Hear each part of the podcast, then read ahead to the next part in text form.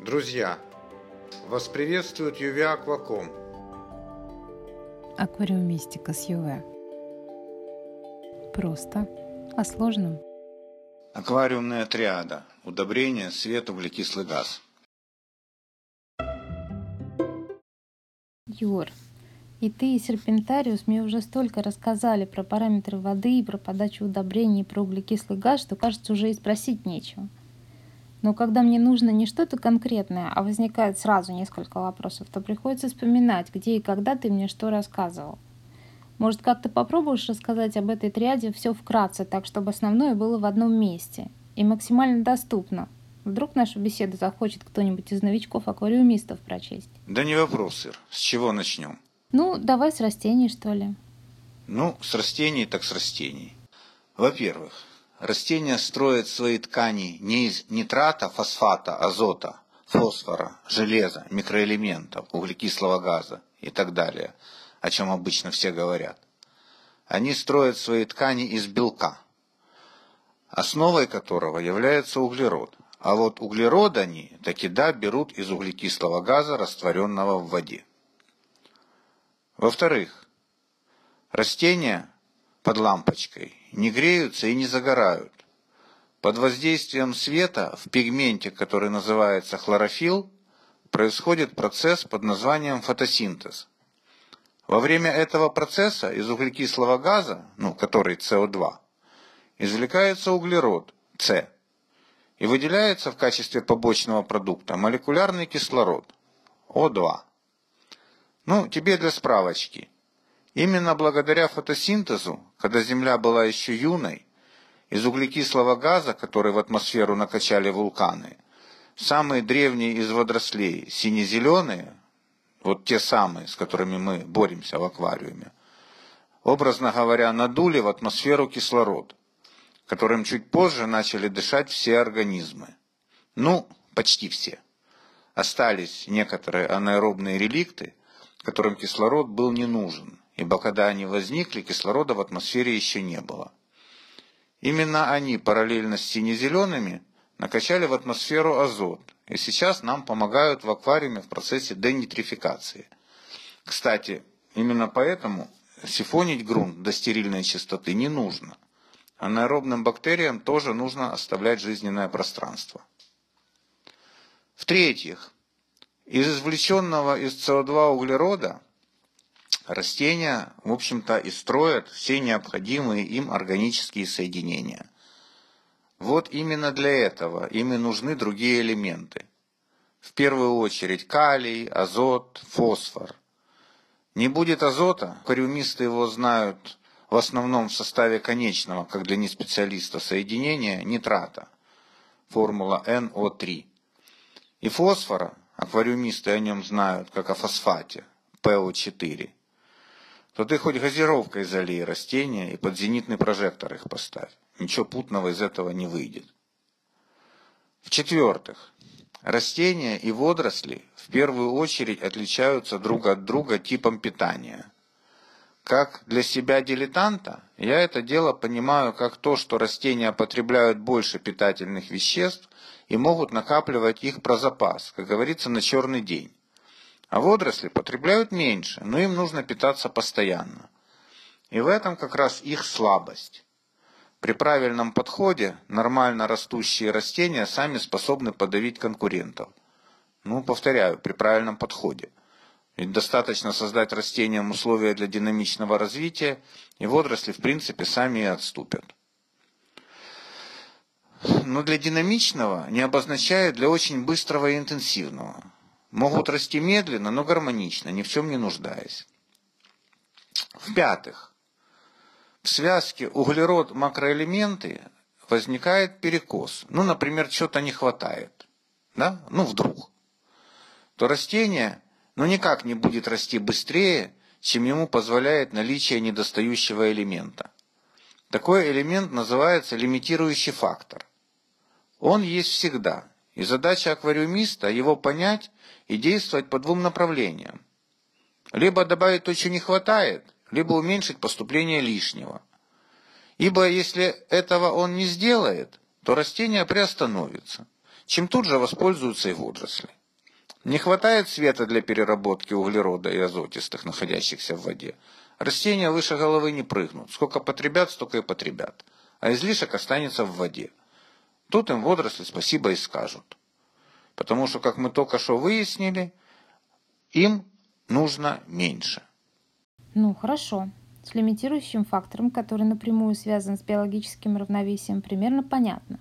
Но, может, есть какие-то количественные соотношения, позволяющие как-то настраивать аквариумную систему? Понимаешь, каждый аквариум настолько индивидуален. Ну, в самых общих чертах попробую. Для начала давай попробуем связать свет и азот. Вот, например, достаточно известные данные по освещенности в разных условиях. Ну, от них и попробуем танцевать. Это уровень освещенности, я буду тебе говорить, данных по Махрину. Итак, солнечное освещение сквозь зелень леса, тридцать тысяч люкс. Тоже в пасмурный день, десять тысяч люкс. Нимфеи хорошо развиваются при четырёх тысячах люкс. Другие плавающие нормально растут при двух-трёх тысячах. Длинностебелька, валиснерия, тысяча двести — тысяча семьсот люкс. Криптокоринам, эхинодорусам, апоногетонам нужно меньше, от восьмисот до тысячи. Баркалея еще меньше, от пятисот.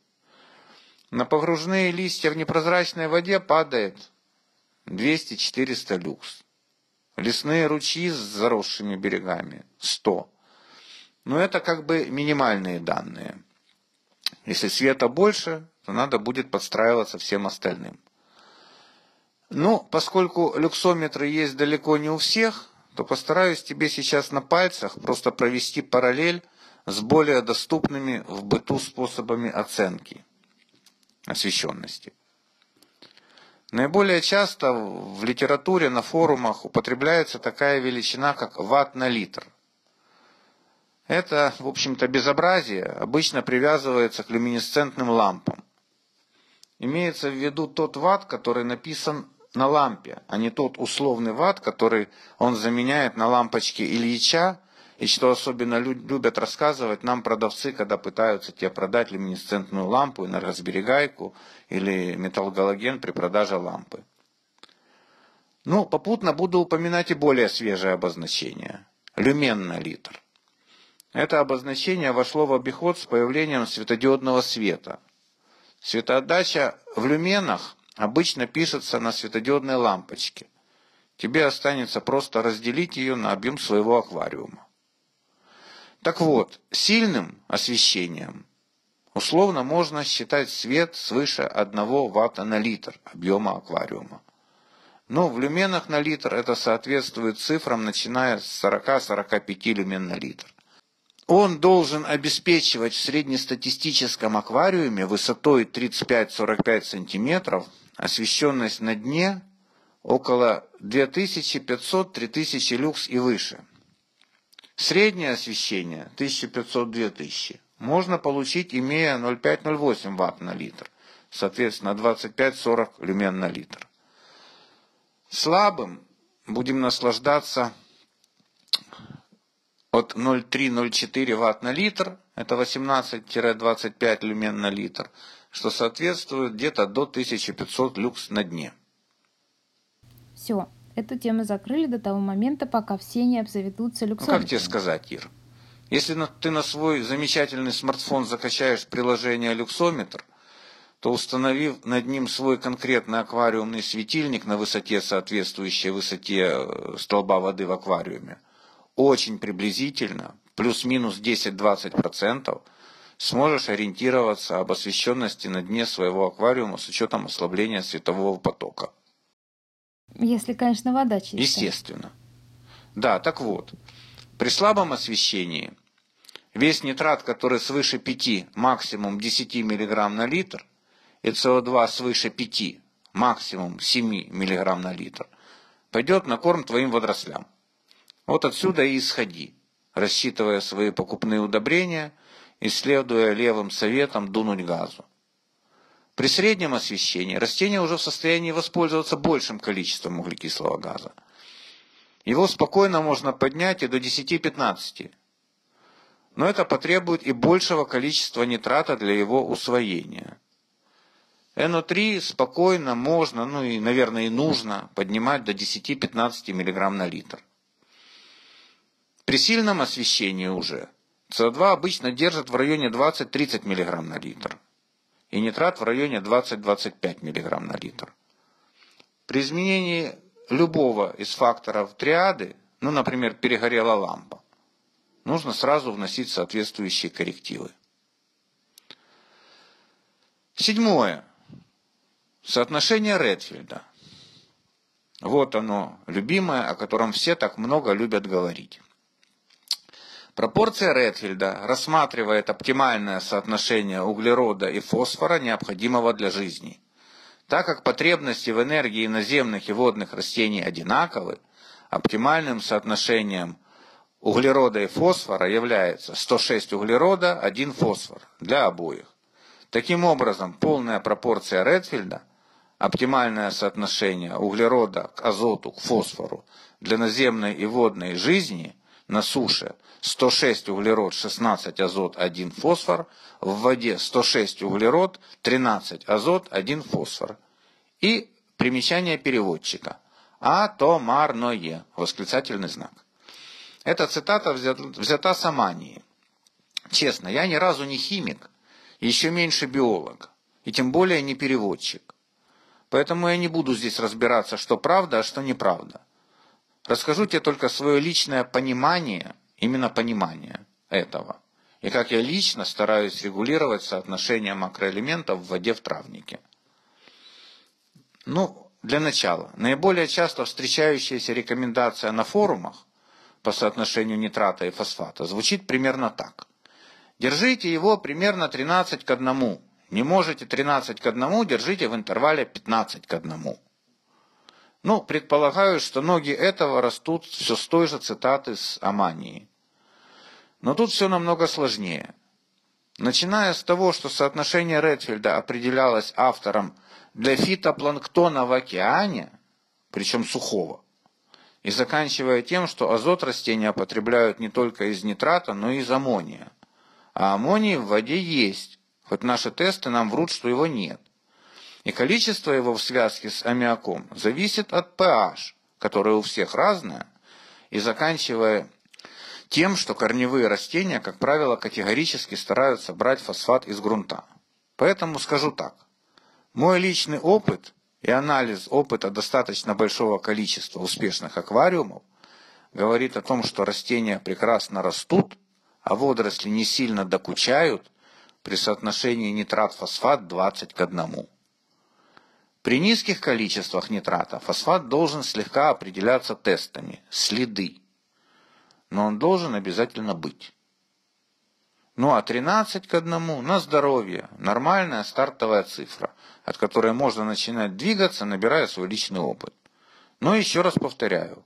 У меня получается так, что держа нитрат-фосфат, как обычно рекомендуют, десять к одному или пятнадцать к одному, мы получаем избыток фосфора, фосфата.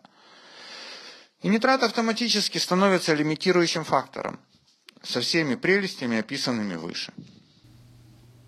Ну, очень даже системно у тебя получилось и понятно. Спасибо, Ир. А можно я теперь попробую сформулировать основные выводы и рекомендации? А ты меня, если что, поправишь. Конечно, даже нужно. Выводы и рекомендации. Первое. Перед тем, как что-то лить, дуть, сыпать и так далее в аквариум, подумайте, а зачем? Жестко, но согласен. Второе. Танцуйте всегда от наличия света в вашем аквариуме. Пусть лимитирующим фактором будет свет, и уже от него думайте, что нужно добавлять. Логично. Ты очень хорошо излагаешь. Продолжай, пожалуйста. Третье. Что нужно добавлять, конечно, очень зависит от факторов, изложенных тобой, но не только. Большое значение имеет и плотность, и видовой состав растений в аквариуме. Поэтому то, что ты сказал раньше, говоря словами классика, не догма, а руководство к действию. Перед принятием решения нужно принимать во внимание конкретные условия вашего аквариума. Растения в нем, скорость их роста, мутность воды и так далее. Сто процентов. Четвертое. Нужно поменьше пользоваться комплексными удобрениями, Каждый производитель по-разному комплектует его соотношением нитрата и фосфата. Он не знает, какой именно нужен нам. Посему либо нужно подбирать то, что нужно именно нам, либо, что еще лучше, пользоваться моносоставами, так как вносить корректировки придется и с переходом на другой корм, и с прополкой, и так далее. Угу.